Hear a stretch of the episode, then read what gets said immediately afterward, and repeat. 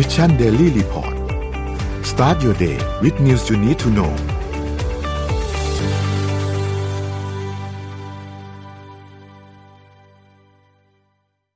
สวัสดีครับยินดีต้อนรับเข้าสู่ Mission Daily Report ประจำวันพฤหัสที่ 3 พฤศจิกายน 2565 นะครับ วันนี้คุณอยู่พวกเรา 3 คนครับเดี๋ยวอีกท่านหนึงกำลังตามเข้ามานะครับ มีติดธุระด่วนเล็กน้อยนะครับ สวัสดีพี่ปิ๊กครับ สวัสดีครับ ครับ แล้วก็สวัสดีสมบูรณ์ด้วยนะครับ สมบูรณ์ตื่นแล้วใช่ไหมฮะสมบูรณ์ตื่นแล้วคอมเมนต์บอกหน่อยนะครับ ว่าตื่นแล้วนะครับอะเดี๋ยวเราไปอัปเดตเรื่องต่างๆกันนะครับ ไปดูตัวเลขกันก่อนครับว่าเป็นยังไงบ้างครับ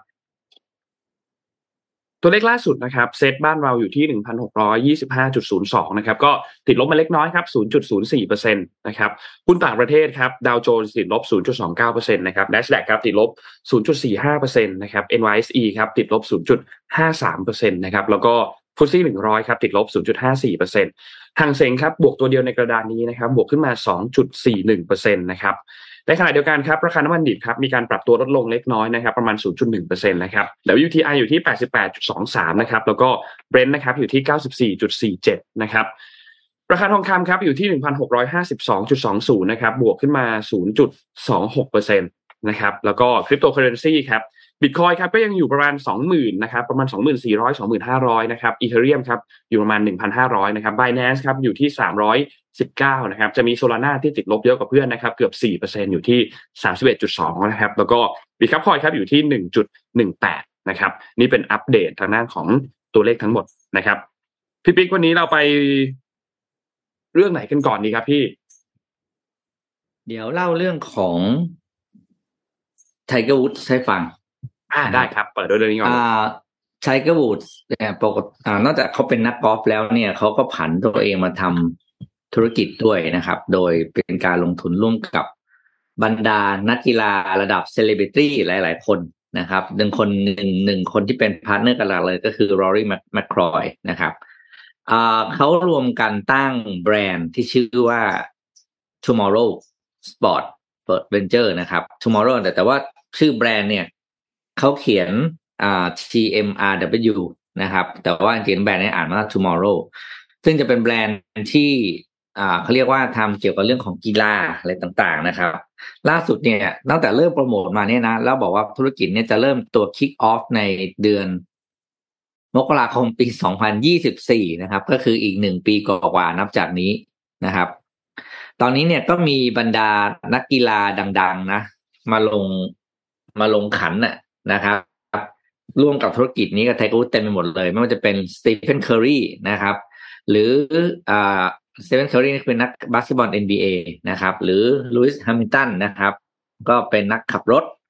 หรือแม้กระทั่งตัวนักเล่นฟุตบอลอ่าอเล็กซ์มอร์แกนนะครับ และล่าสุดเนี่ยเปิดสอง partner สำคัญอีกสองคนนะครับ ก็คือจัสตินทิมเบอร์เลคซึ่งคนนี้ไม่ได้เป็นนักกีฬานะแต่ว่าเราก็รู้ว่าเป็นนักร้องนะครับ แล้วก็ เซเรนาวิลเลียมส์นะครับ คนกำลังก็ทุกคนก็กำลังจับตามองว่า tomorrow เนี่ยอ่ากำลังทำอะไรบ้างนะครับ อย่างแรกเลยเนี่ยก็คือ สิ่งที่ไทเกอร์วูดประกาศออกมานะครับ ก็คือจะทำเขาเรียกว่า TGL ก็คือ tomorrow golf league ก็คือการการจัดแข่งขันโปรเหมือน PGA อ่าโปรที่สังกัดระดับ PGA นะครับ ก็เป็นอีกหนึ่งทัวร์นาเมนต์นะครับ เพราะว่าตัวไทเกอร์วูดเองเนี่ยเขาก็มี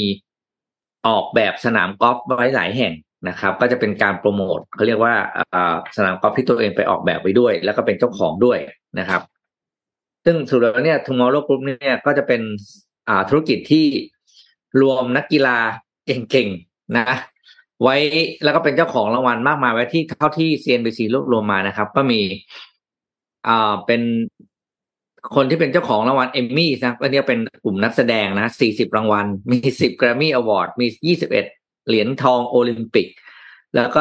32ผู้เล่นจาก NBA 8ผู้เล่นที่จาก32นั้นเคยเป็นแชมเปี้ยนชิพมาแล้วนะครับ แล้วก็16นักกีฬาจาก Pro Bowl ก็คืออเมริกันฟุตบอลนะครับ แล้วก็อีก 26รางวัลแกรนด์สแลมคือเป็นเรียกว่าเป็นธุรกิจที่รวมเจ้าของเหรียญเจ้าของถ้วยเจ้าของรางวัลไปเยอะที่สุดแล้วนะครับก็ต้องรอดูว่า อ่าธุรกิจของ Tomorrowland เนี่ยจะมาสร้างความเปลี่ยนแปลงให้กับวงการกีฬาได้แค่ไหน เพราะว่าเป็นธุรกิจที่ก่อตั้งแล้วก็บริหารงานโดยนักกีฬาเรียกว่าถ้าจะเรียกว่าร้อยเปอร์เซ็นถือว่าน่าสนใจมากนะโมเดลนี้นะ เพราะว่าสิ่งที่เทคบูธบอกว่าเขาอยากจะฝันเห็นวงการกีฬาก็คือหลาย ๆ เรื่องวงการกีฬาอยากทำเนี่ย นักกีฬาอาชีพอยากให้เป็น แต่ว่าวงการกีฬาไม่ได้ทำเพราะฉะนั้นเนี่ย Tomorrowland เนี่ยไอ้ Tomorrow เฉยไม่ Tomorrow Tomorrow เนี่ยจะมาเปลี่ยนแปลงวงการกีฬา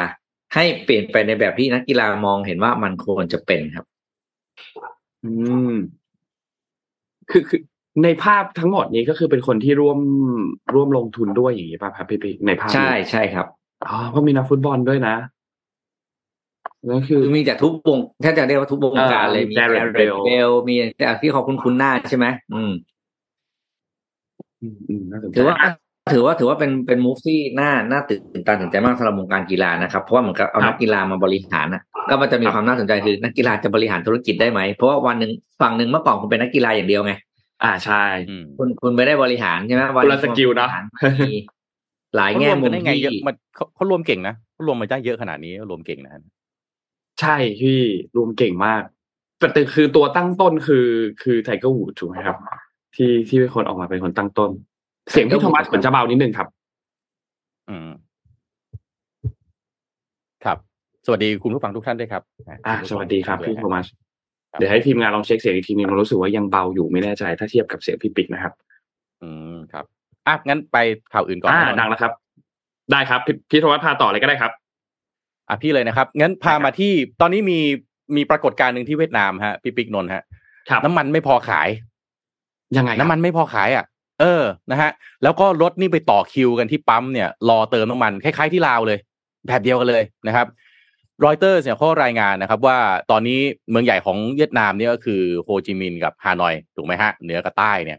เจอสถานการณ์ที่สื่อไปพบเห็นว่าเฮ้ยทำไมคนแบบไปรอออกันอยู่นะครับ ซึ่งรัฐมนตรีกระทรวงอุตสาหกรรมแล้วก็การค้าเนี่ย ก็ออกมาพูดนะ คือสื่อเนี่ยก็ตีข่าวว่าเฮ้ยน้ำมันไม่พอขาย แต่รัฐมนตรีเขาก็ออกมาบอกว่าประเทศยังไม่ได้เผชิญกับปัญหาขาดแคลนน้ำมันเชื้อเพลิงนะครับแต่ว่าสำนักข่าวเวียดนามของทางการก็รายงานว่าสถานีบริการน้ำมันบางแห่งในโฮจิมินห์เนี่ยก็ได้ปิดบริการหรือหยุดจำหน่ายน้ำมันเบนซินแล้วนะครับ แล้วก็ยังมีอาจจะยังมี จำหน่ายน้ำมันดีเซลนะนะครับ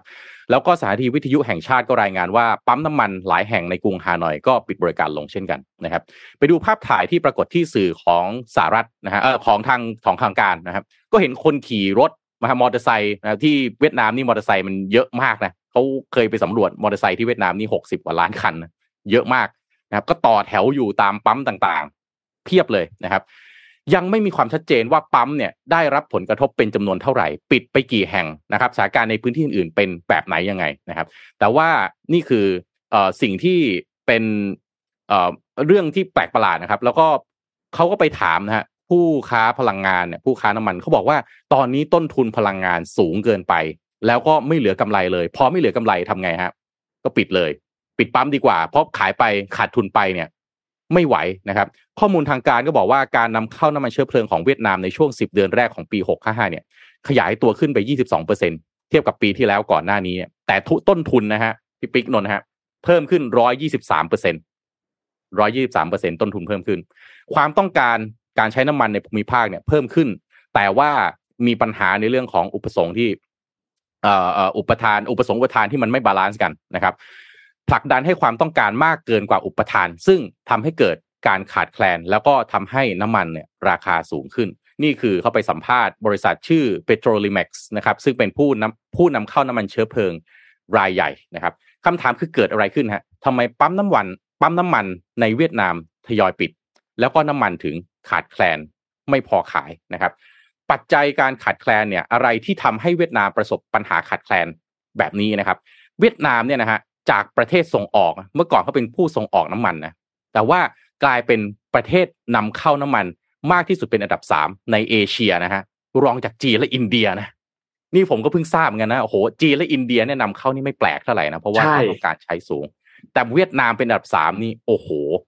ในปีที่แล้วเนี่ย เวียดนามผลิตน้ำมันได้10.97ล้านตันนะฮะหรือเอ่อคิดเป็นประมาณ81.8ล้านบาร์เรล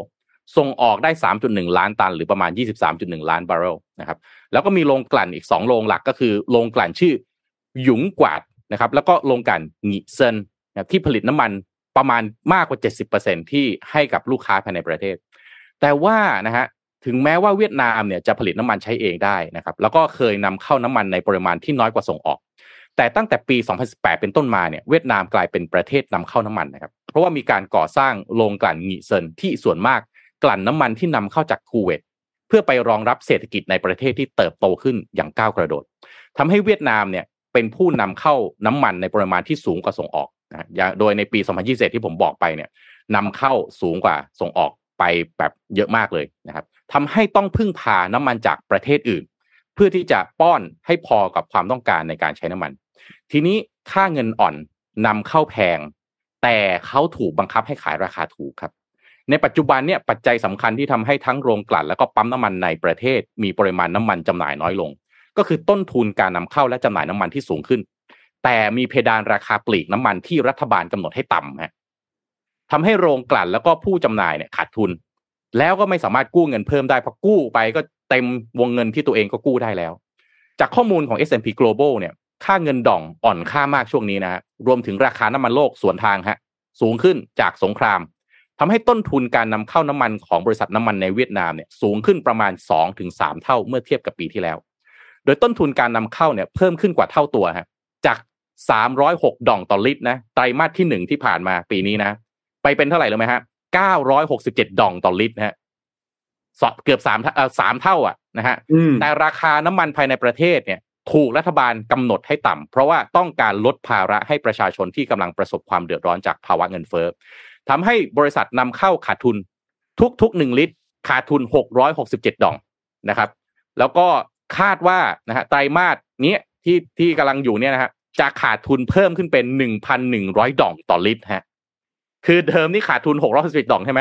คุณจะขาดทุนเพิ่มสองเท่ากว่าที่คุณขาดทุนอยู่แล้ว ในไตรมาสนี้นะครับ ซึ่งนี่เองทำให้บริษัทนำเข้าน้ำมัน ไม่ไหวแล้วนะครับเพราะว่าเงินทุนไม่พอยิ่งขายยิ่งขาดทุนไปเรื่อยๆ แล้วก็ธนาคารก็แน่นอนไม่อนุญาตให้กู้เงินเพิ่มนะครับ เพราะว่ามันไม่มีแรงจูงใจทางเศรษฐกิจ คุณนำเข้ามาขายไปขาดทุนนำเข้ามาขายไปขาดทุน แล้วจะให้กู้ทำไมนะครับไตรมาสที่สามเนี่ยจำนวนผู้นำเข้าน้ำมันในเวียดนามลดลงจาก 36 รายเหลือแค่ 19 รายนะครับ ยิ่งสวนทางอีก เพราะว่าทำให้ปริมาณนำเข้าน้ำมันลดลงไป 40%อีก ยิ่งสวนทางไปกันใหญ่อีกนะฮะแล้วก็ทำให้ ผู้ทำธุรกิจปั๊มน้ำมันก็ต้องออกมาร้องเรียนว่า ต้นทุนการขนส่งน้ำมันในประเทศก็สูงขึ้น 7-8 เท่าในช่วงหลายเดือนที่ผ่านมาทั้งหมดทั้งมวลนี้ หน่วยงานราชการนะฮะทั้งกระทรวงการคลังกระทรวงพาณิชย์ไม่มีการไม่ให้สนไม่สนใจในการปรับราคาขายปลีกขึ้น เพื่อที่จะแบ่งเบาภาระผู้จัดจำหน่าย แต่เลือกที่จะคงราคาน้ำมันให้ต่ำเอาไว้ โดยให้เหตุผลว่าก็ต้องช่วยประชาชน ซึ่งสิ่งนี้ทำให้ผู้ขายขาดทุนนะครับ โดยรายงานข่าวจากสำนักข่าวในเวียดนามที่ชื่อว่า VN Express เนี่ยนะครับก็บอกว่าผู้ทำธุรกิจปั๊มน้ำมันรายเล็กบางรายเนี่ย ขาดทุนเป็นสิบล้านบาทประมาณเจ็ดแปดพันล้านดองเนี่ย แล้วก็มีหลายรายมากที่เสี่ยงจะล้มละลายในปีนี้นะฮะ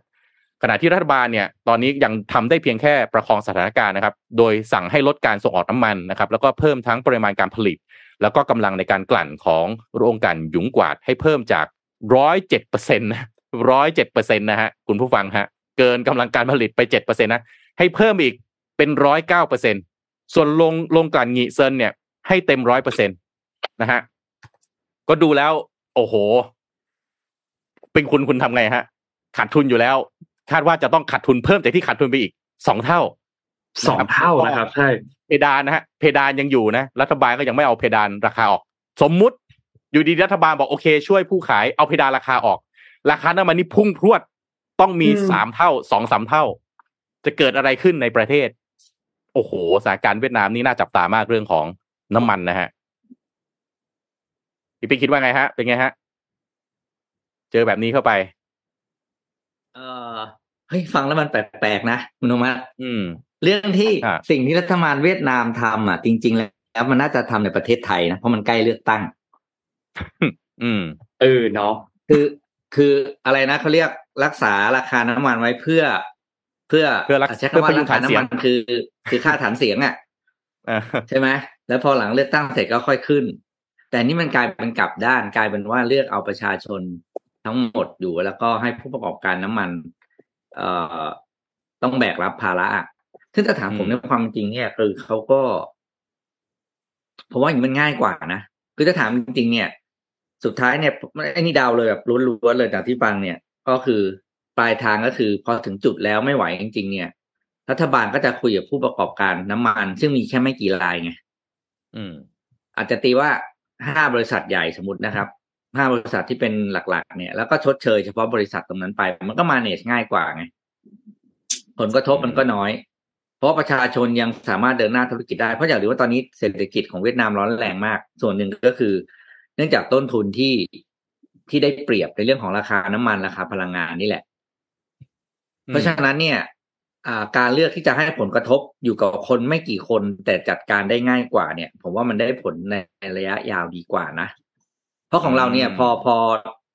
พอเราปล่อยราคาน้ำมันเราก็ของเราไม่ได้ปล่อยฟรีหมดนะเราก็มีกองทุนน้ำมันใช่ไหมแต่ผลกระทบพอมันเป็นวงกว้างอะครับ ธุรกิจมันใหญ่เล็กกลางมันพังกันระเนระนาดกลายหมดการแฮนเดิลมันยากไง อืม คือถ้ามุมผมเนี่ยถ้าถามว่าแนวทางระหว่างเวทถิ่งที่เวียดนามกำลังจะทำซึ่งแม้มันจะดูแปลกมาก คือปล่อยให้ผู้ประกอบการ น้ำมันเนี่ยโอ้โหขาดทุนมาละเท่าไหร่นะสิบล้านอะไรอย่างเงี้ยเนาะอืม แต่ผมว่าการแฮนเดิลมันง่ายกว่ารัฐบาลก็จ่ายเงินอุดโป้งกลับเข้าไปเขาก็อยู่ได้แล้วแต่ประเด็นคือแค่อย่าบอกว่าอย่าอย่าอย่านานจนเขาอยู่ไม่ได้จนเขาพังเพราะพังพวกนี้มันตั้งขึ้นมาใหม่ไม่ได้แล้ว อืมแต่ว่าแต่ว่ามันก็ทำให้อุปสงค์มันขาดแคลนนะพี่เอ่อเอ่ออุปทานมันขาดแคลนนะ ก็คือสเนี่ยคือปายเนี่ยเนี่ยมันเป็นสัญญาณที่เริ่มบอกว่ารัฐบาลเข้าไปดูแลช้า อืม ถ้ารัฐบาลจ่ายเงินอุดหนุนเข้าไปใช่ไหมจะจ่ายไปที่ไปที่ผู้ประกอบการบางคนอ่าอ่าอ่ารายใหญ่ๆที่บอกเนี่ย อืม พอเขาขายแล้วเขาไม่ขาดทุนเขาก็ขายต่อได้ไง อืม คืออุปสงค์มันไม่ได้ขาดแคลนหรอกคือเขาแค่ไม่เอาเข้ามาเพราะเออเดี๋ยวมันเอาเข้ามาแล้วก็ไม่ขายเพราะรอราคาไง มันก็คล้ายๆคนตุนสินค้าไว้คุณสมบัติขายไปก็เจ๊ดึงงสต็อกไว้ก่อนแต่เราไม่รู้นะว่าดึงสต็อกน้ำมันไว้ในมือแต่ละคนมีเท่าไหร่ อืม อืมอ่าแต่แต่อารมณ์ผมว่าในแง่ของการจัดการน่ะง่ายกว่า เพราะการที่ปล่อยให้ประชาชนล้มอะอันตรายกว่าเยอะ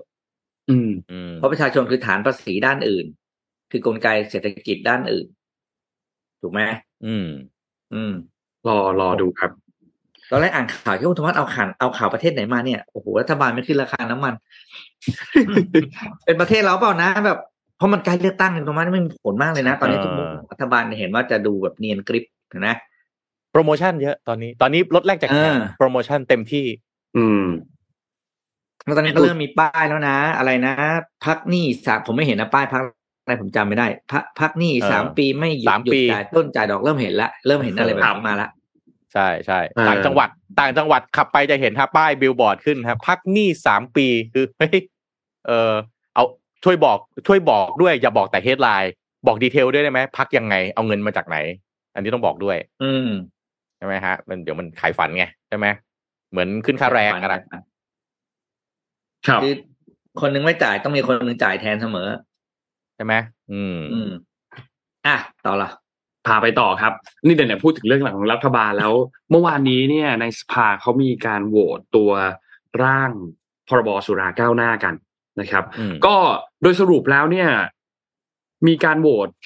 ลงมติเนี่ยสองครั้งนะครับสำหรับตัวเรื่องของพรบสุราก้าวหน้าเมื่อวานนี้ในสภาเนี่ยนะครับที่เป็นร่างที่เสนอโดยสสเท่าพิภพนะครับสสจากพรรคก้าวไกล นะครับ ซึ่งก็เมื่อวานนี้เนี่ยมีการลงมติสองครั้งนะครับ ครั้งแรกเนี่ยปรากฏว่าคะแนนเห็นชอบเนี่ยหนึ่งร้อยเจ็ดสิบสามไม่เห็นชอบเนี่ยหนึ่งร้อยเจ็ดสิบเจ็ดนะครับ งดออกเสียงสิบเอ็ดนะครับ ไม่ลงคะแนนเสียงสี่ก็ทำให้สุดท้ายแล้วพรบสุราก้าวหน้าเนี่ยไม่ผ่านนะครับ ในที่ประชุมสภา ทีนี้พอหลังจากที่จบการลงคะแนนเรียบร้อยแล้วเนี่ยก็มีสสนัทพงศ์นะครับ ซึ่งเป็นสสจากพรรคก้าวไกลเนี่ยนะครับ ขอให้มีการ ประชุมนับคะแนนกันใหม่อีกครั้งหนึ่งเพราะอะไรเพราะว่ามันมีระเบียบข้อของการประชุมอยู่ครับ ในข้อที่ 85 ในข้อนี้เนี่ยคือ ถ้าสมมุติว่าคะแนนมันห่างกันไม่ถึง 25 คะแนนเนี่ยนะครับ สามารถที่จะเสนอให้มีการนับคะแนนแบบขานชื่อได้นะครับ ซึ่งก็สุดท้ายแล้วก็เป็นไปตามกฎของประชุมครับ คือสามารถนับคะแนนแบบขานชื่ออีกครั้งหนึ่งได้นะครับ ซึ่งก็จะใช้เวลานานใช้เวลาประมาณแบบสามชั่วโมงนะครับ สรุปแล้วเนี่ยก็ปรากฏว่าจากเดิมนะครับ ผู้ที่เห็นชอบ 173 เสียงเนี่ยเพิ่มขึ้นมาเป็น 194 เสียงนะครับ และไม่เห็นชอบจากเดิมมี 177 เสียง เพิ่มขึ้นมาเป็น 196 เสียง แล้วก็มีงดออกเสียงเนี่ยจาก 11 เสียง เป็นงดออกเสียง 15 เสียง สุดท้ายแล้วผลก็ยังเหมือนเดิมครับ คือร่างพรบสุราก้าวหน้าเนี่ยไม่ผ่านที่ประชุมสภานะครับ ก็เป็นอันตกไปนะครับ สสพักเก้าไกลเองก็ออกมาแถลงต่อสื่อมวลชนนะครับ บอกว่าตอนนี้ ทุกคนก็ยังภูมิใจกับผลงาน ภูมิใจกับสิ่งที่ตัวเองทำมา ยังกำลังใจดีอยู่ จะใช้เวลาเสียใจแค่ไม่นาน แล้วก็จะออกมา เรียกว่าเดินสนับสนุนขอบคุณประชาชนที่สนับสนุนทางด้านของตัวกฎหมายสุราก้าวหน้ามาโดยตลอดต่างๆเนี่ยนะครับ ทีนี้เอ่อบรรยากาศก็ก็บางส่วนก็ค่อนข้างตึงเครียด ทุกคนก็ค่อนข้างตึงเครียดจากการที่เอ่อตัวร่างพรบร่างนี้เนี่ยไม่ผ่านนะครับ ทีนี้สิ่งที่อยากให้ทุกท่าน มาดูนิดนึงเนี่ยเจาะลึกลงไปในดีเทลเนี่ยนะครับ คือ เทียบเรื่องของกฎกระทรวงผลิตสุรานิดหนึ่งครับว่ามันคืออะไรมันแตกต่างกันยังไงสำหรับร่างทั้งสามอัน คือมันมีอีกอันหนึ่งที่เพิ่งมีการบังคับใช้เพิ่มขึ้นใหม่อีกอันหนึ่งคือร่างกฎกระทรวงอนุญาตผลิตสุราที่เป็นของรัฐบาลใช่ไหมครับ ที่เพิ่งมีการเสนอกันไม่นานนี้เองนะครับ วันที่หนึ่งพฤศจิกายนนะครับ แล้วก็ คอรมอเนี่ยอนุมัติหลักการร่างกฎกระทรวงตัวนี้เรียบร้อยแล้วด้วยนะครับ ซึ่งดีเทลเป็นแบบนี้ครับ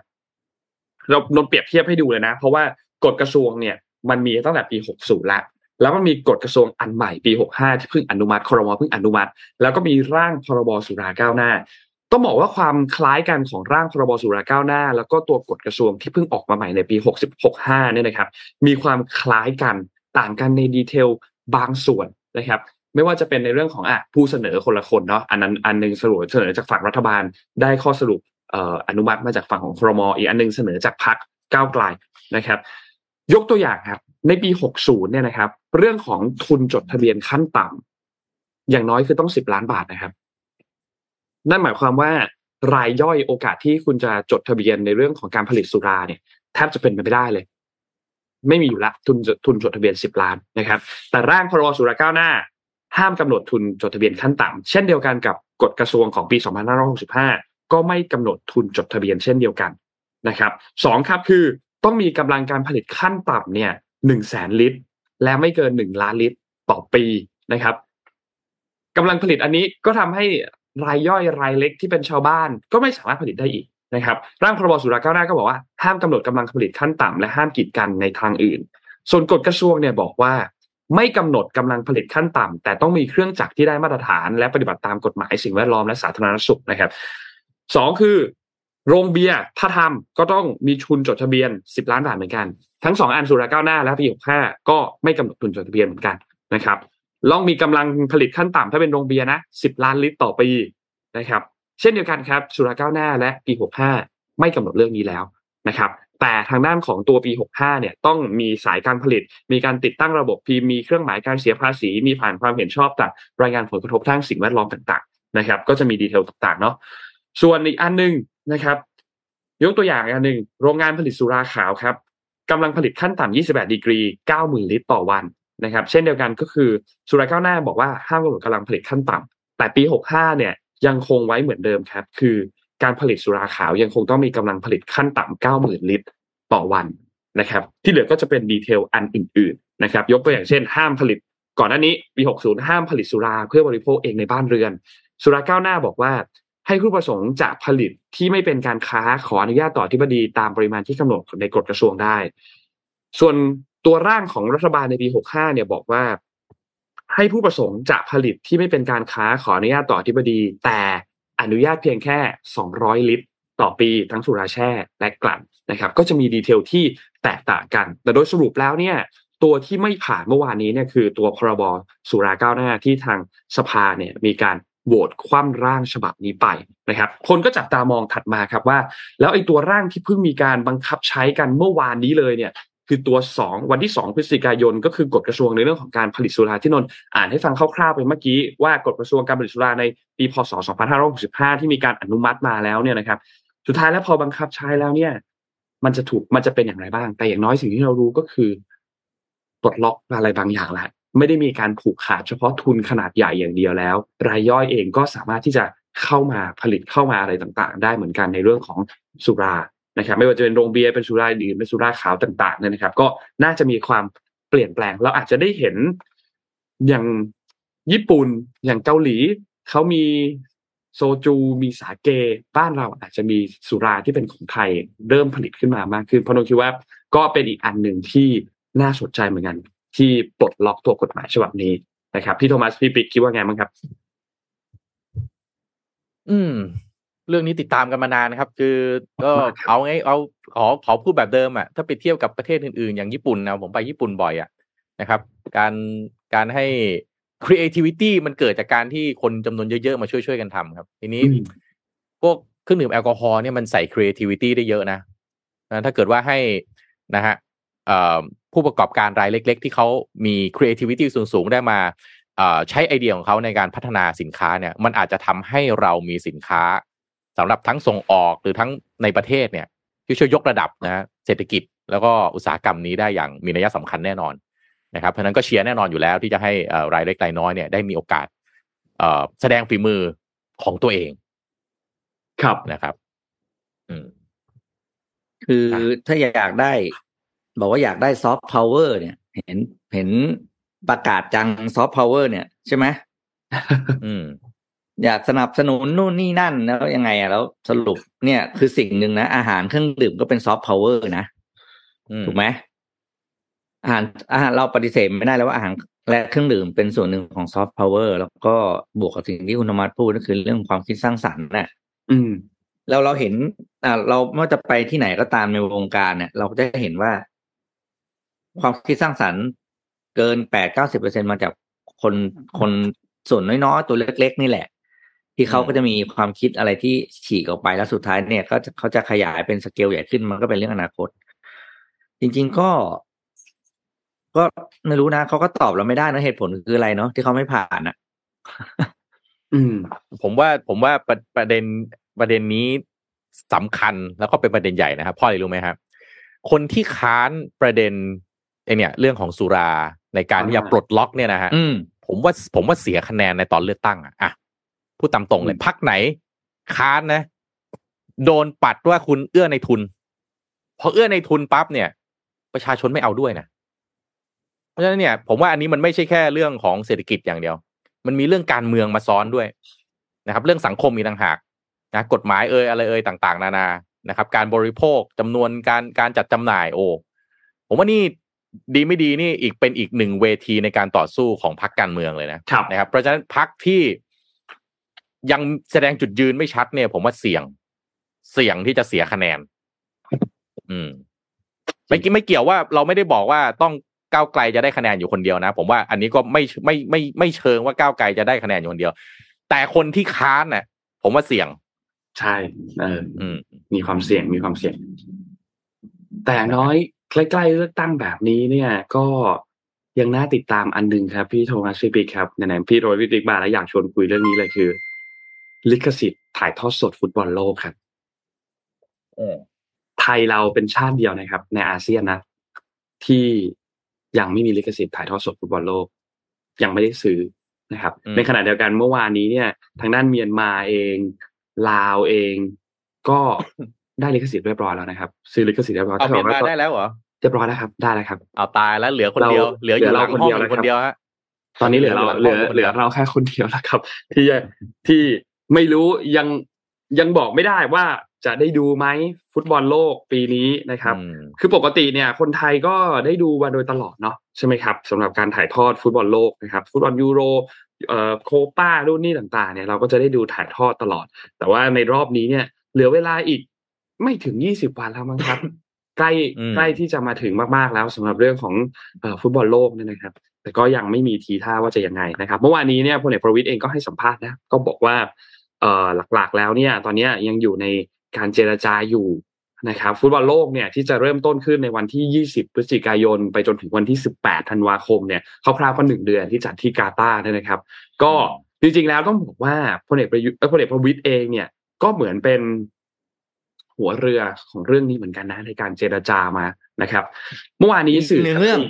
ที่ท่านอีกหนึ่งเรื่องอีกหนึ่งใช่ครับนถูกต้องครับที่เกี่ยวกับเรื่องเกี่ยวกับเรื่องการกีฬานะครับอืม คือเมื่อวานเนี้ย สื่อก็ถามเน้นย้ำมากเลยว่าแบบ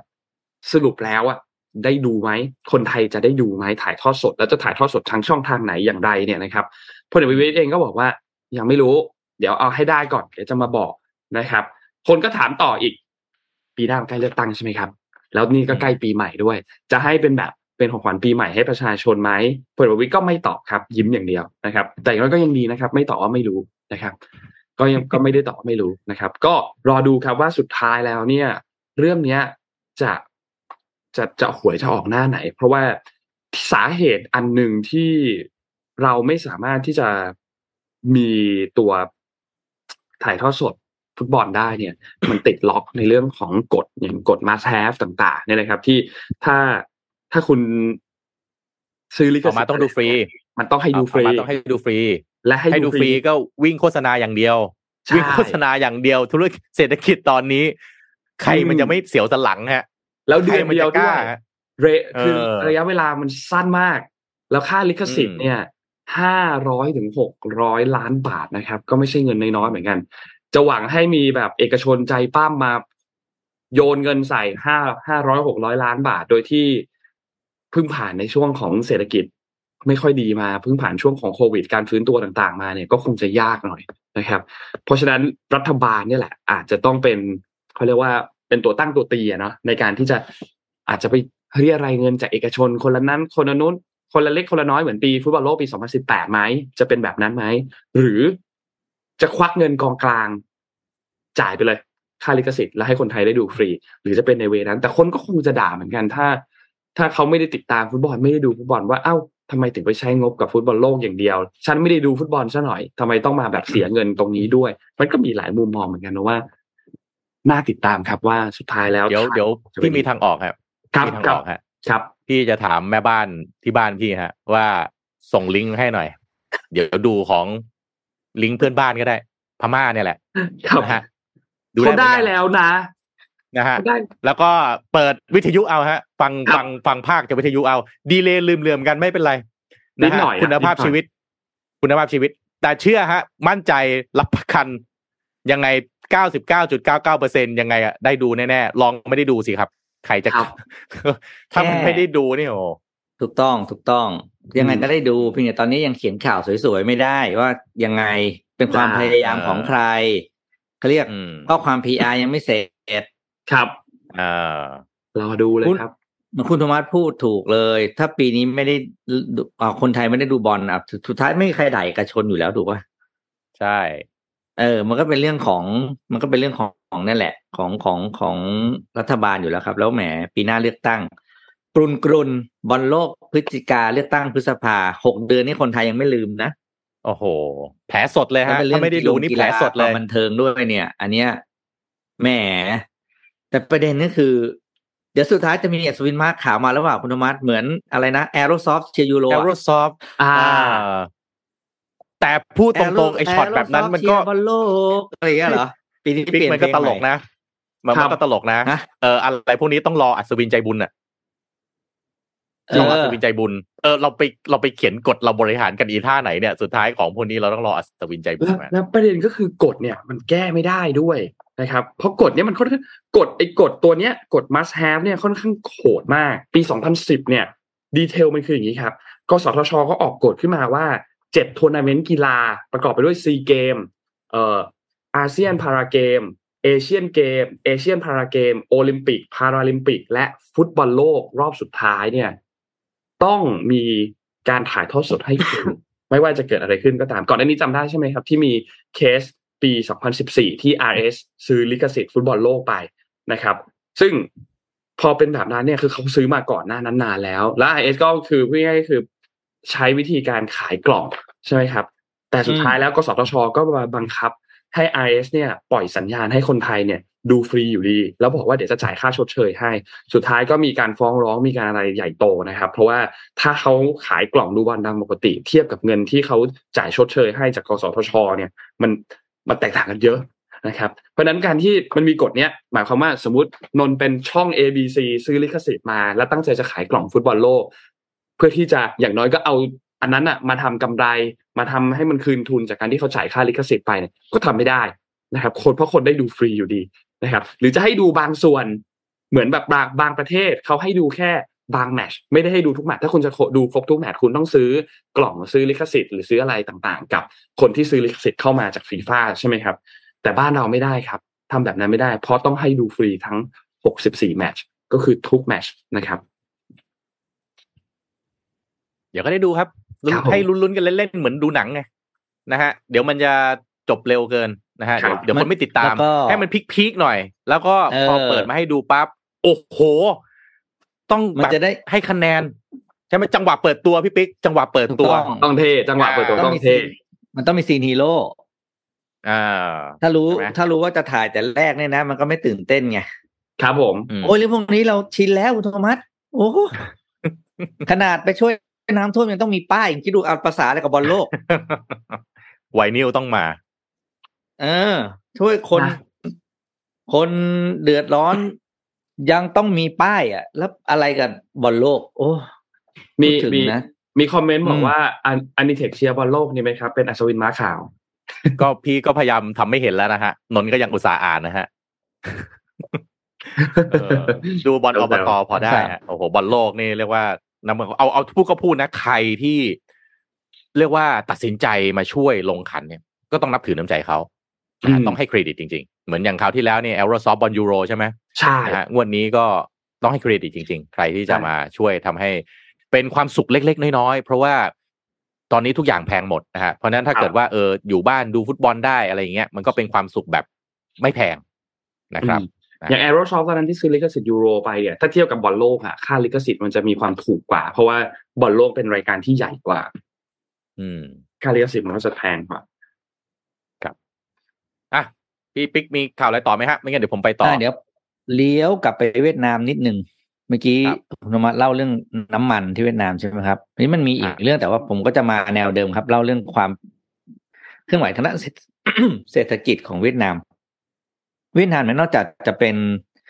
ประเทศที่ส่งออกในเรื่องกาแฟเยอะแล้วนะครับ อีกหนึ่งอุตสาหกรรมที่เขากำลังโปรโมทสุดฤทธิ์เลยนะ ก็คือเรื่องอุตสาหกรรมผลิตน้ำตาลครับ โดยสมาคมผู้ผลิตน้ำตาลของเวียดนามเนี่ย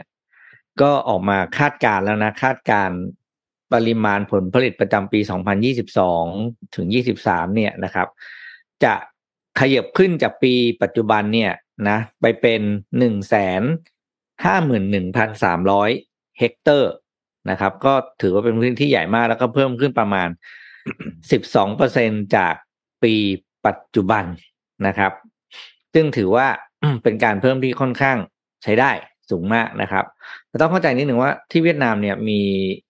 มีนโยบายในเรื่องการสนับสนุนการผลิตน้ำตาลนะครับ ถามว่าทำไมก็เพราะว่าเวียดนามเป็นแหล่งผลิตอาหารและเครื่องดื่ม อันหนึ่งสำคัญที่สำคัญอันหนึ่งเลยนะหลาย ๆ แบรนด์เนี่ยก็ไปตั้งโรงงานผลิต น้ำดื่มบรรจุขวดอาหาร ซึ่งน้ำตาลเนี่ยเป็นส่วนผสมหลักของอาหารทุกที่อยู่แล้วนะครับ อย่างในปีปัจจุบันนี้เนี่ย ถ้าในมองของมองของในฝั่งผู้ผลิตน้ำตาลนะครับเอ่อ ปัจจุบันนี้มีโรงงานผลิตน้ำตาลอยู่เพียงแค่ยี่สิบสี่เปอร์เซ็นเอ้ยโทษยี่สิบสี่โรงงานเองนะ ไม่ได้ใหญ่เลยนะครับ เพราะฉะนั้นเนี่ยเขาก็ถือว่า ไอ้ปริมาณการผลิตเนี่ย คือโรงงานมันยังรับ มันยังรับผลผลิตได้มากกว่านี้นะครับ ก็ถ้าตราใดที่มีอ้อยส่งเข้าไปมากขึ้นเนี่ยโรงงานผู้ผลิตน้ำตาลก็ผลิตได้เต็มที่อยู่แล้วฉะนั้นรัฐบาลเวียดนามก็เลยมีนโยบายคือปรับเรื่องของลดภาษีนำเข้าอ้อย นะครับ แล้วก็มีการนำเข้ามาเพื่อป้อนโรงงานผลิตน้ำตาล เมื่อน้ำตาลราคาถูกทำให้ต้นทุนในการผลิตเครื่องดื่มก็ถูก กลายเป็นว่าโรงงานจากที่เคยอยู่ที่จีนที่อะไรหลาย ๆ ที่ในหลายประเทศนะครับ ย้ายฐานการผลิตไปที่เวียดนาม เพื่อไปฐานการผลิตไปแล้วก็ส่งออกไปต่างประเทศ ไปยังประเทศอื่นๆทั่วโลกนะครับ อันนี้ก็เป็นอีกมุมหนึ่งที่ต้องบอกว่า เป็นการยอมลดต้นทุนการผลิต คือยอมยอมยอมเขาเรียกว่าลดภาษีนำเข้านะในส่วนน้ำตาลแต่ไปได้ภาษีส่งออกในส่วนของการส่งออกที่การผลิตเป็นเป็นสินค้าฟินิชกู๊ดซึ่งในการส่งออกเนี่ยมันได้ค่าแรงได้ค่าการผลิตได้ต่างๆ คือเศรษฐกิจมันขับเคลื่อนดีกว่านะครับ อันนี้ก็เป็นมุมมองในการบริหารเศรษฐกิจของประเทศด้วยการจัดการต้นทุนให้ต่ำเห็นไหมมันจะเป็นหลักการเดียวกับต้นทุนน้ำมันเนี่ยคุณธวัฒน์อืม เขายอม manage ต้นทุนที่เป็นเรียกว่าเป็นต้นทางที่สุดอะแล้วให้อืมปล่อยให้ปลายทางเนะครับเพื่อเรื่องเศรษฐกิจเองก็คือเป็นการในทางเศรษฐศาสตร์เขาเรียกว่าปล่อยให้ภาคประชาชนอะขับเคลื่อนธุรกิจด้วยตัวเอง รัฐบาลมีหน้าที่ถือกฎและจัดการกับต้นทุนนะครับ สิ่งที่น่าสนใจก็คือเมื่อกี้บอกไปแล้วใช่ไหมว่าปีหน้าเวียดนามจะผลิตได้หนึ่งแสนห้าหมื่นหนึ่งพันใช่ไหมครับ แต่ในพื้นที่ของเวียดนามทั้งประเทศยังมีแคปอ่า มีแคปทั้งหมดนะครับ คือสามแสนเฮกเตอร์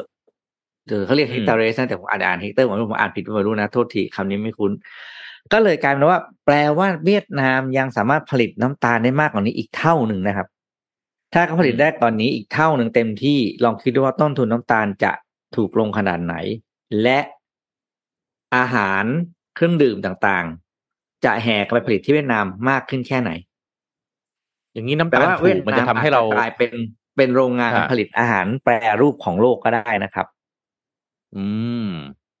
โอ้อันเนี้ยน่าคิดนะครับ อันนี้คือหลายๆคนอาจจะแบบ เอ๊ะทำไมเขาทำอันนี้แหละมันเป็นมันเป็นประเด็นคือ เวียดนามนอกจากจะเป็นเป็นฮับของอิเล็กทรอนิกส์ผลิตชิปผลิตอะไรต่างๆ เสื้อผ้าใช่ไหมเครื่องดื่มก็เป็นอีกอันหนึ่งนะครับ ที่เวียดนามอะเขากำลังหมายมั่นปั้นมือว่าจะได้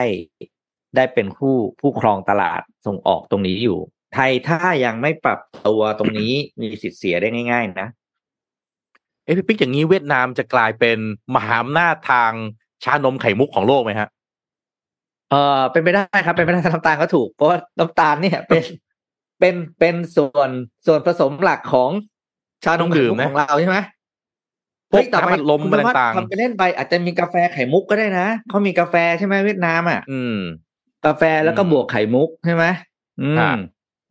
โอ้โหเวียดนามนี่หลายทำไมเราได้ยินข่าวเขาแต่ละอย่างเราค่อนข้างสะดุ้งกับเขาพอสมควรนะจริงครับอย่างอย่างอ้าวผมอืมอ๋อคุณเวคุณโทมัสสะดุ้งเหรอผมสลดอะนนท์เหลือสาอะไรนนท์สาอะไร เออสาใจอะไรเนี่ยสะสะใจเหรอครับเสียอย่าใจสะใจอย่าเลยอย่าซ้ำเติม เออ เออสะอะไรดีครับสะเพร่าเหรอครับ อืมอะนนท์มีอะไรนนท์มีอะไรฮะ ก็มีมีข่าวประชาสัมพันธ์นิดนึงอยากจะมาแจ้งแจ้งเรื่องหนึ่งให้ทุกท่านทราบ เพราะว่ากำลังจะมีมหากรรมอันหนึ่งนะครับ เป็นงานเอ็กซ์โปนะครับ Thailand Lifelong Learning and Education Expo ในปีนี้ 2022 นะครับ ก็จะเป็นมหกรรมการเรียนรู้พัฒนาทักษะแล้วก็อาชีพอย่างยั่งยืนนะครับ จัดเนี่ยในวันที่ 23-25 พฤศจิกายนนี้นะครับ ก็จะมี 200 สถาบันที่เป็นคอร์สเสริมพัฒนาทักษะสำหรับเด็กสำหรับวัยรุ่นนะครับ แล้วก็คอร์สพัฒนาและเพิ่มทักษะในการทำงาน รวมถึงคอร์สเสริมทักษะส่วนบุคคล แล้วก็อาชีพเสริมทั่วประเทศด้วยนะครับ แล้วก็จะมีการสัมมนาต่างๆ up skill re skill นะครับจาก ผู้เชี่ยวชาญนะครับเราได้เรียนรู้แนวคิดในการพัฒนาอย่างยั่งยืนได้ก่อนใครนะครับ ก็อย่างที่บอกครับว่างานเนี่ยจะจัดวันที่ 23ถึง25 นะครับ ในเดือนนี้นะครับที่อาคาร 8 ครับ ศูนย์แสดงสินค้าและการประชุม Impact เมืองทองธานีนะครับ ท่านใดที่สนใจอยากที่จะเข้าไปร่วมงานเนี่ยเข้าร่วมงานได้ฟรีนะครับ เดี๋ยวสมมูลปักลิงก์เอาไว้ให้นะครับ แล้วก็ถ้าหากว่าอยากทราบข้อมูลเพิ่มเติมเนี่ยสามารถติดตามได้สองช่องทางครับ ไม่ว่าจะเป็น Facebook ของเขาก็คือ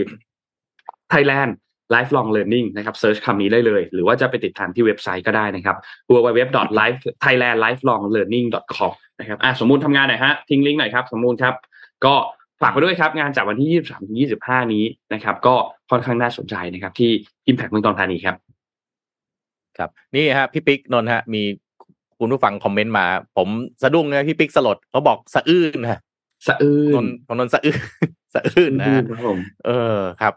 ของอ๋อนี่นี่เวียดามที่เขาชอบชอบนะชอบคอมเมนต์นี้มากพี่โทมัสเขาบอกว่าอะเขาบอกว่าเมื่อกี้นนท์พูดสะเพร่าใช่ไหมของเราสะเพร่าใช่ไหมไม่ใช่เขาบอกสะเพร่าไม่ใช่เรา เราอะสมายครับ สมายไปวันๆครับอืมอันนะสมายอะสมายแต่ว่าเมื่อกี้ผมสะดุ้งใช่ไหมแต่ว่ามีอีกพื้นที่หนึ่งฮะ มันยิ่งกว่าสะดุ้งครับ เพราะว่าเกาหลีครับนะฮะสถานการณ์ในคาบสมุทรเกาหลีตึงเครียดขึ้นเมื่อวานนี้อย่างมากเลยนะครับ เพราะว่าเป็นวันที่เกาหลีเหนือเนี่ย ระดมยิงขีปนาวุธมากที่สุดในวันเดียวฮะ BBC เนี่ยรายงานนะฮะว่าเกาหลีเหนือยิงขีปนาวุธพิสัยใกล้อย่างน้อยนะครับ อย่างน้อย23ลูกฮะ เมื่อวานนี้ซึ่งถือเป็นการทดสอบ ซึ่งถือเป็นการทดสอบขีปนาวุธในวันเดียวที่มากที่สุดตลอดการเลยนะฮะแล้วก็มีอย่างน้อยหนึ่งลูกครับ ดันเอาแล้วฮะข้ามเขต เส้นแบ่งเขตทางทะเลที่เรียกว่าเส้นจำกัดตอนเหนือเนี่ยไอ้ Northern Limit Line เนี่ยนะฮะไปตกในน่านน้ำของเกาหลีใต้ครับ เป็นครั้งแรก จุดตกเนี่ยห่างเขาไม่จากเคยยิงแผ่นไปดินเนี่ตกเลยนะ มันต้องมีฮะ มันต้องมีจรวดบางอันมันต้องใช่ไหมคุณลั่นยิงเหนือเหรอครับลั่นลูกอะใช่ไหมคุณจะโอ้โห มันจะเป๊ะเป๊ะได้ตลอดเหรอมันก็ไม่ได้หรอกถูกไหมฮะตกไปห่างจากแผ่นดินของเกาหลีเหนือเอ้ยเกาหลีใต้เนี่ยหกสิบกิโลเมตรหกสิบกิโลเมตรนั่นเองนะฮะไกลมากความเคลื่อนไหวเกาหลีเหนือเนี่ยก็ทำให้ทางการเกาหลีใต้ เปิดไซเรนเตือนภัยการโจมตีทางอากาศนะครับ ที่เกาะอูลึง นะครับแล้วก็สั่งให้ประชาชนบนเกาะอพยพไปที่หลบภัยใต้ดิน ขณะที่กองทัพก็ส่งเครื่องบินรบนะฮะยิง missile ประเภทจากอากาศสู่ภาคพื้นเหนือ เส้นแบ่งเขตทางทะเลดังกล่าวเพื่อเป็นการตอบโต้ด้วยนะฮะซึ่งตามการเปิดเผยของกองทัพเกาหลีใต้เนี่ยเกาหลีเหนือเนี่ยยิง missile อย่างน้อยสิบลูกนะฮะไปทางไปทั้งทางตะวันตกแล้วก็ตะวันออกในช่วงเช้าของเมื่อวานนี้ แล้วก็จะยิงจรวดเพิ่มอีกในเวลาต่อมา รวมถึงระดมยิงปืนใหญ่อีกมากกว่าร้อยนัดฮะรวมตลอด เวลาไอ้ไอ้ missile เนี่ยยี่สิบสามลูกเนี่ยเป็นขีปนาวุธวิสัยใกล้เจ็ดลูก กับ missile อีกสิบหกลูก รวมถึงขีปนาวุธภาคพื้นสู่อากาศอีกหกลูก ฝ่ายเกาหลีเหนือเขาอ้างว่าการระดมยิง missile รอบล่าสุดเนี่ยมีขึ้นเพื่อตอบโต้การฝึกซ้อมทางทหารขนาดใหญ่ร่วมกันระหว่างกองทัพเกาหลีใต้กับสหรัฐ ที่กำลังเกิดขึ้นนะครับ โดยเกาหลีเหนือเนี่ยมองว่านี่เป็นพฤติกรรมก้าวร้าวแล้วก็ยั่วยุนะครับ ก็ อันนี้ก็ดู น่ากลัวเหมือนกันนะนะฮะครับคำถามคือแล้วไอ้ที่เขาทำอย่างนี้เนี่ยทำเพราะอะไร คืออย่างนี้ก่อนนะฮะภายใต้กฎหมายสากลเนี่ยประเทศต่างๆเนี่ยสามารถที่จะอ้างกรรมสิทธิ์เหนือน่านน้ำในอาณาเขต 12 ไมล์ทะเลนอกชายฝั่ง แต่ครั้งนี้เนี่ยเกาหลีเหนือเนี่ยยิงขีปนาวุธไปตกลงใกล้ชายฝั่งเกาหลีใต้นะครับแล้วก็ปีนี้เนี่ยเกาหลีเหนือทดสอบขีปนาวุธไปแล้วเนี่ยห้าสิบลูกมากกว่าห้าสิบลูกนะแต่รอบนี้รอบเดียวปาก็ไปครึ่งหนึ่งอะนะครับแล้วก็มีครั้งหนึ่งที่คราวก่อนที่ผมเอามารายงานไปนะ ยิงผ่านหลังคาบ้าน ประเทศญี่ปุ่นนะครับเนี่ยประเด็นตอนนี้คือ พอเกาหลีใต้กับสหรัฐเขาทำอะไรปั๊บเกาหลีเหนือเอาเลยทันทีนะครับอืมคนก็ถามอ่ามีสำนักข่าวก็มาวิเคราะห์ครับคิมจองอึนกำลังทำอะไรอยู่ครับนะ BBC เขาวิเคราะห์อย่างนี้ครับเขาบอกมีสามเหตุผลสามอย่างที่เกาหลีเหนือ ยิงขีปนาวุธในครั้งนี้หนึ่งเนี่ยเพื่อทดสอบแล้วก็น่าจะเป็นการปรับปรุงพัฒนาเทคโนโลยีอาวุธของตนเองสองครับ เพื่อที่จะส่งเมสเซจนะครับไปให้กับ ในเชิงทางการเมืองไปทั่วโลกครับ โดยหลักๆ ก็ต้องไปที่สหรัฐแน่นอน แล้วก็สามเนี่ยเพื่อที่จะสร้างความประทับใจให้กับประชาชนในประเทศตัวเอง แล้วก็อะไรฮะเป็นการสร้างความสนับสนุนนะฮะเรื่องความจงรักภักดีต่อระบบการปกครองของตนเองว่าเฮ้ยฉันเราเป็นประเทศที่ไม่ต้องยอมใครนะครับ เพราะฉะนั้นอันนี้ก็ใครอยู่เกาหลีใต้ก็น่ากลัว เพราะฉะนั้นเป็นคนเกาหลีใต้เขายังต้องเกณฑ์ทหารกันอยู่นะฮะเพราะว่าประเทศยังอยู่ในช่วงที่มันยังมีการประกาศสงครามอยู่ ยังไม่ได้พ้นเนาะเพราะฉะนั้นคนเกาหลีใต้ก็ยังต้อง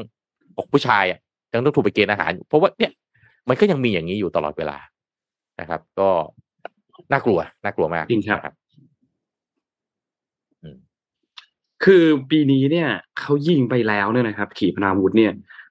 ยี่สิบเก้าครั้งนะครับ ไม่ใช่ยี่สิบเก้าลูกนะยี่สิบเก้าครั้ง แต่ละครั้งกี่ลูกแล้วแต่นะครับ แล้วก็ อย่างที่พี่โทมัสบอกครับว่านี่เป็นการรุกล้ำเข้ามาครั้งแรกนับตั้งแต่เอ่อสิ้นสุดสงคราม จะบอกว่าสิ้นสุดสงครามก็ไม่ได้ ในปี 1950ถึง53 ตอนนั้นเนี่ยนะครับ นี่แล้วก็ยิงมากที่สุดด้วยนะครับ คือสถิติเดิมเนี่ยวันที่ 5 มิถุนายนที่ผ่านมาเขายิงออกมา 8 ลูก แต่ในรอบนี้เนี่ยเขายิงออกมา อย่างน้อยนี่คือเกิน 20 ลูกใช่ไหมครับพี่โทมัสอืม อืม หนักหนักมากครับ รอบไอ้นี้ลูกที่ล้ำไปนี่ดีไม่ดีตั้งใจนะ นั่นสิคเอารับแบบเอาสักลูกครับไปลองแบบตกบ้านมาดูอะไรอย่างเงี้ยนะฮะนั่นสิครับตั้งประเด็นคือตั้งใจเนี่ยแหละครับ มันตั้งใจหรือเปล่าเนี่ยแหละครับ ก็ทางด้านยุนซอกยอลเองประธานาธิบดีของเกาหลีใต้เนี่ยนะครับ ก็ออกมาประนามการกระทำแล้วก็บอกว่าเรียกประชุมฉุกเฉิน ทางด้านสภาความมั่นคงแห่งชาติ เพื่อที่จะสั่งการให้เจ้าหน้าที่เนี่ยมีการดำเนินการเด็ดขาด ให้เกาหลีเหนือได้รับผลการยั่วยุ ได้รับผลลัพธ์จากการยั่วยุด้วยนะครับ ก็รอติดตามดูครับว่าจะเป็นอย่างไรครับ เรื่องนี้น่าสนใจนะเพราะว่า สร้างคใครวามจะเคไปรียดเกาหลีก็เยอะต้องระวัมางกนะคือ แล้วมายิงตอนนี้นะ ก็ต้องบอกว่ามันเป็นช่วงเวลาที่ประชาชนเกาหลีใต้เนี่ยอยู่ในช่วงเวลาที่ทุกโศกนะครับ เพราะว่าเกิดเหตุการณ์ที่อิตาลีนะครับนะฮะแล้วก็รัฐมนตรีเองต่างก็ออกมาประเทศนี่ไว้ทุกข์กันทั้งประเทศอืมแต่ว่ายังมาเจอประเด็นอย่างนี้อีกอะนะคนั่รับนสิครับ อืม พี่ปิ๊กพาไปต่อเลยครับพี่ปิ๊กเขาระบายสต็อก ไม่มีอะไรทำยิงเล่น ระบายสต็อกกำลังกำลังหมดอายุ คือสิ่งที่ผมสงสัยก็คือ เวลาเขายิงไปเนี่ยคุณธรรมัสปูอืมปลาที่นุ่นใต้ในใต้น้ำทะเลมันไม่ตายหมดเหรอตัดไม่เหลือตัดน้ำที่อยู่ตรงแบบอะไรที่แบบจรวดพวกนี้มันไปตกอะเนาะอืม ไม่เหลืออยู่แล้ว แล้วมันเราเองเนี่ยเราก็บอกว่าเราอะ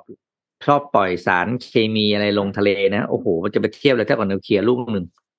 นิวเคลียร์ลูกหนึ่งที่ลงมาในทะเลเนี่ยสารเคมีเท่าไหร่อะอันอันอันจรวดพี่ยังไม่นิวเคลียร์ฮะเป็นแค่จรวดขีปนาวุธอ๋อแค่จรวดพิสัยใช่ไหมใกล้ขีปนาวุธพิสัยใกล้ แต่ถ้านิวเคลียร์นี่ผมต้องผมกดปุ่มกันละนาวอะโอ้โหอันนี้นะเนี่ยแบบถ้าจรวดที่ใส่ใกล้ก็คือมีไม่ก็ไม่ได้มีก็มีแค่อะไรนะเขาเรียกดินระเบิดเนี่ยเหรอเอ่ออะไรทำนองนั้นแหละนะฮะอ๋ออ๋อแต่มันก็อาจจะอนุภาพในการทำลายล้างก็อาจจะรุนแรงนะทำเหมือนที่ยูเครนรัสเซียอะขีปนาวุธประมาณอย่างนั้นนะนะฮะ ครับ อะนี่นนท์ครับนนท์พี่ตามเรื่องนี้ไหมคือ เอ่อไอจำเรื่องนี้ได้ไหมที่เขาบอกว่าไอไอไอ้เรื่องของการเช่าซื้อที่ใช้ดอกเบี้ยที่เปลี่ยนมาให้เป็นดอกเบี้ยลดต้นลดดอกอะอ่าเออพี่ปิ๊กเราเคยคุยกันเรื่องนี้ในสนทนามาปล่อยของแล้วเรื่ด้อวงยนะเรื่องเรื่องเวลารถยนต์กับรถยบ้านนต์อะ ใช่ไหมครับเออแล้วโปะเออรถยโปะนต์ได้ไหมถ้าโปะโปะก็ใช้ดอกเบี้ยลดต้นลดดอกครับอ่า รถยนต์เนี่ยก็แต่ก่อนไม่ไม่มีประโยชน์เนาะคือถ้าการที่เราจะไปโปะอืมรถยนต์ไม่มีประโยชน์ใช่ไหมครับเพราะว่าใช่ดอกเบี้ยมันถูกฟิกซ์มาเรียบร้อยแล้วคุณโปะอืมคุณก็จ่ายคุณไม่ได้ทำให้คุณผ่อนรถหมดเร็วขึ้นอืมแต่เขามีการเปลี่ยนกฎไปแล้ว รู้สึกว่าเริ่มมาดี ซึ่งดีซึ่งดี เพราะว่าแต่ก่อนเนี่ยเราแต่จะว่าครับแต่ว่าฮะ แต่ว่าครับใจเย็นฮะ เมื่อวานนี้ฮะมีข่าวมาอีกสมาคมธุรกิจเช่าซื้อไทยฮะเขามาชี้แจงข้อเท็จจริงที่บอกการใช้ดอกเบี้ยลดต้นลดดอกครับ ก่อนที่นนท์จะพาคุณผู้ฟังนะฮะชมเชยไปมากกว่านี้ครับ ล่าสุดที่ออกมาเมื่อวานนี้นะฮะในการคำนวณดอกเบี้ยแบบใหม่ที่บอกดอกเบี้ยลดต้นลดดอกเนี่ยนะฮะยืนยันฮะสมาคมธุรกิจเช่าซื้อไทยบอกว่า ดอกเบี้ยเป็นคงที่ตลอดอายุสัญญาครับผม อย่าเข้าใจผิดฮะเขามาชี้แจงใหม่นะฮะเหมือนเดิมฮะ แล้วก็ระบุว่าสินเชื่อเช่าซื้อเนี่ย โปะไม่ได้ครับแบบสินเชื่อบ้านฮะ ยกเว้นจะโปะอย่างเดียวคือคุณโปะปิดบัญชีเลยแล้วคุณโปะแบบนะยอด สองแสนแล้วคุณโปะสักสองหมื่นแล้วดอกเบี้ยจะลดต้นลดดอกไม่มีให้ใช่นะฮะสมาคมธุรกิจเช่าซื้อไทยเนี่ยเขามีการประกาศชี้แจงนะครับเรื่องข้อเท็จจริงเกี่ยวกับวิธีการคำนวณดอกเบี้ย ตามประกาศคณะกรรมการว่าด้วยสัญญา เรื่องให้ธุรกิจให้เช่าซื้อรถยนต์และรถจักรยานยนต์เป็นธุรกิจที่ควบคุมสัญญาพศ 2565 นะฮะด้วยมีการเผยแพร่เกี่ยวกับการคิดดอกเบี้ย ตามประกาศคณะกรรมการว่าด้วยสัญญาเรื่องให้ธุรกิจเช่าซื้อรถยนต์และมอเตอร์ไซค์เนี่ย เป็นธุรกิจควบคุมนะฮะว่าต่อไปจะให้คิดดอกเบี้ยแบบอัตราดอกเบี้ยที่แท้จริงต่อปีหรือ effective interest rate หรือภาษาเราก็คือลดต้นลดดอกเนี่ยจะสามารถประหยัดดอกเบี้ยแล้วก็โปะได้เหมือนผ่อนบ้านนั้น สมาคมธุรกิจเช่าซื้อไทยขอเรียนว่า ไม่ได้มีการเปลี่ยนระบบการคำนวณดอกเบี้ยใหม่แต่อย่างใด เพื่อความเข้าใจเกี่ยวกับเรื่องนี้ สมาคมธุรกิจเช่าซื้อไทยขอเรียนว่า การคิดดอกเบี้ยเช่าซื้อตั้งแต่อดีตจนถึงปัจจุบันตามกฎหมายแพ่งและพาณิชย์กำหนดให้สินเชื่อเช่าซื้อแบบ แบบ flat rate ซึ่งเป็นการลดดอกเบี้ยแบบคงที่ตลอดอายุสัญญา เพื่อให้การคำนวณอัตราผ่อนชำระให้มีจำนวนเท่ากันทุกงวด โดยมีทั้งดอกเบี้ยและต้นเงินต้นในแต่ละงวด